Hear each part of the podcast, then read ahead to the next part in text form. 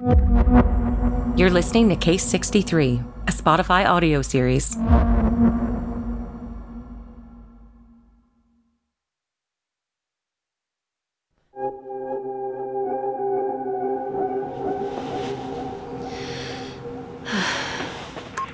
This message has traveled through two separate timelines over the course of almost 50 years to reach you.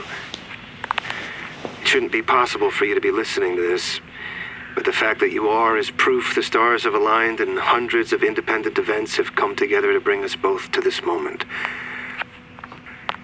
Our agent in the field, Oliver Collins, has carried out a difficult mission and, for the second time, has been crucial to the way things have unfolded. If you're hearing my voice right now, it also means you've overcome the trauma of arriving in a new timeline. I know you must have questions, of course you do. But first things first, let's get your memory back.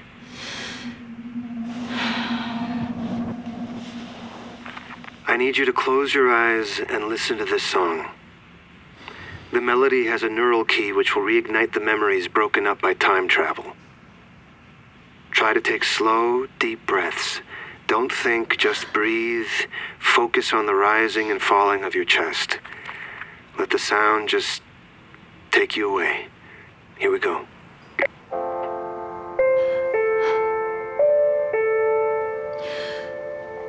I remember. I remember everything. I remember everything. It's been a long time, Beatrix. Welcome to the 2012 timeline. On behalf of the project, I'd like to thank you for taking on this mission. Your work is heroic, even if it's invisible to the rest of the world. You may be wondering why we chose the year 2012, wondering if you're the only one, or if there are more travelers trying to find the right vortexes and save us from annihilation. I'll try to answer all your questions. After the discoveries on Mars, we worked out how to travel from an ongoing universe to an earlier point in time, and so the project was established. Its goal was simple prevent the end of the world. The project could send someone into the past, generate a vortex, and change the future of a new timeline, but not the future of the original timeline. We were looking for the place where the smallest changes could have the biggest positive impacts. At first, we thought the best way to do that was to change the narrative of history. Writers, scientists, thinkers, and philosophers, they were the first people we targeted and turned into our unknowing agents.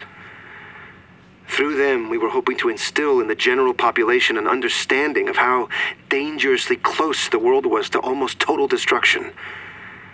The dream was to create enough awareness, mindfulness, and response that the world would take steps to stop Pegasus before it could even begin. That's all the early travelers did. The project called them sowers, time travelers who sowed seeds, sowed ideas. They gave the right people tiny nudges in the right direction. Just enough to give them the plot of a novel or the inspiration for a scientific breakthrough or the premise of a film. Anything to warn the world of the dangers of what was coming and to help them change the timeline. In 2062, when I started, 146 volunteers had already been sent to various points in different timelines.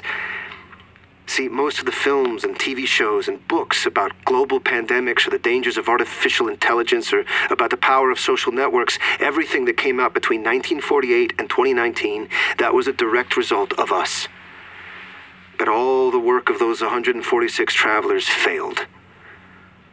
No matter how much sowing was done, no matter how many warning signs were sent, humanity never understood. We always ended up on the same path. We always ended up with Pegasus and the end of the world in the year 2062.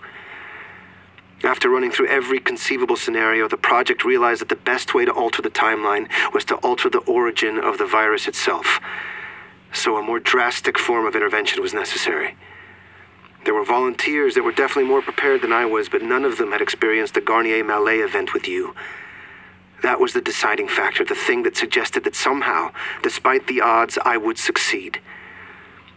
No one would be closer to the origin point of Pegasus than you, and no one had a better chance of convincing you than I did. They call it entanglement. which is a way of saying I. I've always loved you.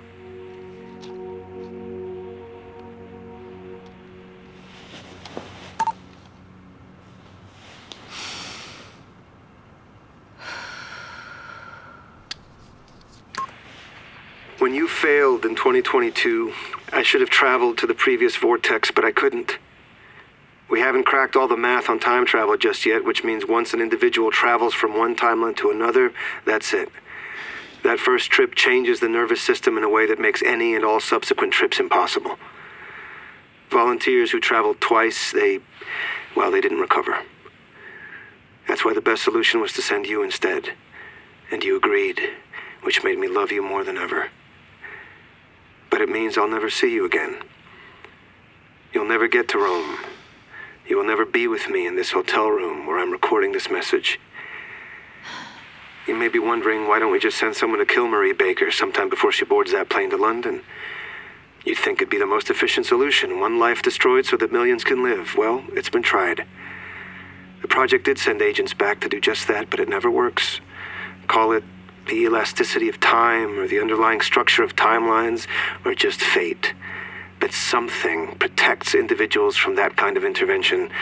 A traveler cannot simply remove a life from a timeline because it destroys every future birth or death that individual is related to. Any attempt to kill Marie Baker ends in failure. We are somehow protected by the time around us. I wish people knew that. Put simply, Marie Baker is immune to murder. But she isn't immune to organic intervention such as your attempt to inject her with my blood or dying by her own hand. So we have to explore other options, and that's where you and the year 2012 come in. In the project, we call it the Great Hinge Year. The last year where everything could still be averted. Social networks have just created the algorithms that lead us to the egregore in 2027. Digital assistants with deep learning models, the kind that will lead to the Great Deletion, have just become available. And most important of all, in 2012, after a coronavirus caused the Middle East respiratory syndrome and to widespread devastation in that part of the world, many scientists spoke out about the need for a vaccine. But no institution that was big enough, public or private, saw the need for it back then. If we had developed the vaccine, the 2020 pandemic would have been stopped before it even began, and Pegasus would still be the winged horse from Greek mythology. We've sent sowers to try to rearrange all these events into the right configuration, but they've failed every single time.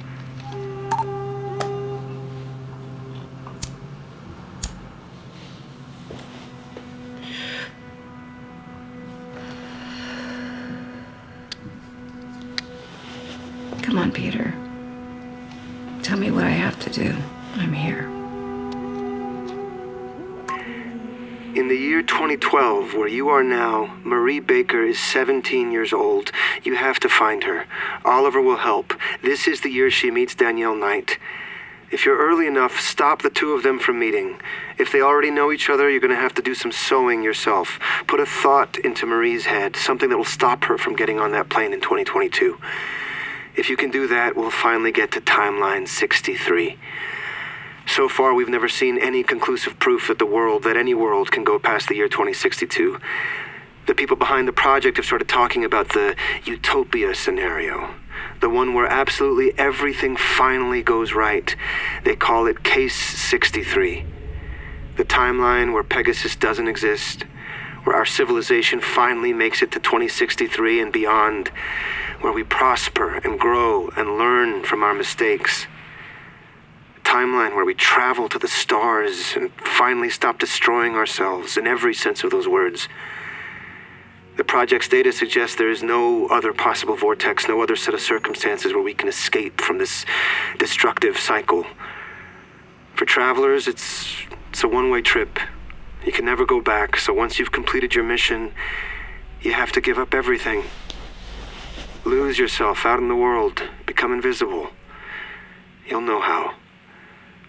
I don't need to tell you that any additional interventions beyond steering Marie Baker away from that airport are going to lead to disaster. Anomalous vortexes or parasitic timelines that might immediately turn your world into a failed universe. Be very careful. I am sending this message from my hotel room in Rome. The room where you and I were going to trigger the Garnier Mallet event that joins us. That's not going to happen anymore. Not in my timeline, at least. We will never see each other again, which means I won't have the dream and I won't be selected as a traveler to go back to 2022. And yet, I did travel. I am here. There is a paradox here that I don't understand yet. A causal loop, maybe. Because I failed, I've been left in a sacrificial timeline, but even from here, I can help another timeline. Your 2012 timeline is still alive and full of possibility. I wish you all the luck in the world. I still have a lot of time 40 years to go before the project reads my message and forwards it to you. But I'd rather record it for you now, this afternoon, looking around this room, the bed, the window, the roofs of this old, eternal city in a hotel room in Rome.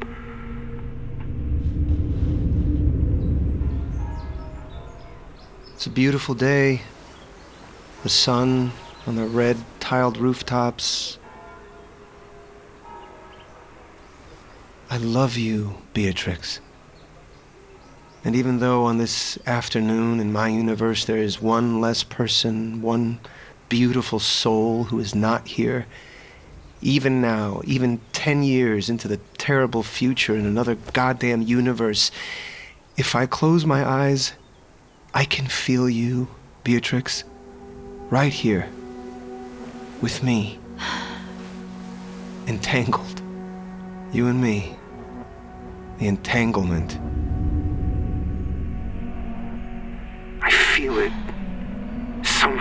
You feel it too. Maybe that's what true love is. Feeling you're not alone, knowing you're not alone, even if everything in every universe tells you you are and always will be. Peter.